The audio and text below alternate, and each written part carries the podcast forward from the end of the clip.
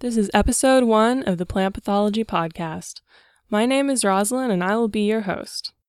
In this podcast, we will discuss research on plant diseases.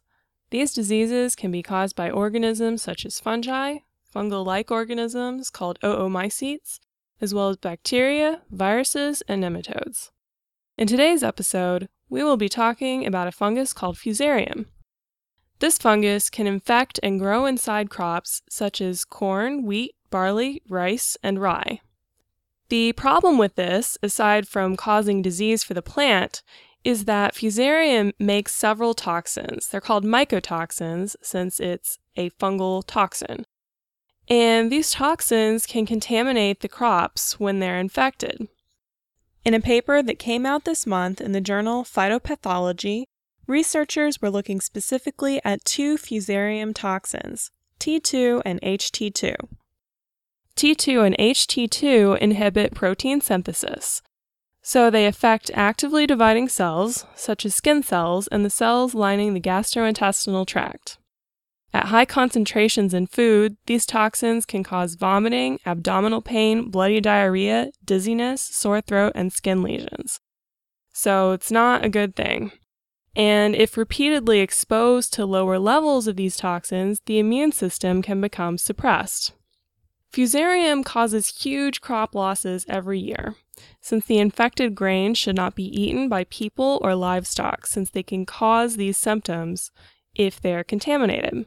So, in this paper, the researchers wanted to know more about crop growing conditions that promote contamination with these toxins. They showed that crop rotations can reduce contamination. So, one year a grower might grow wheat, and the next year they could grow something else that is not infected by fusarium. So, that's a good practice that can be employed.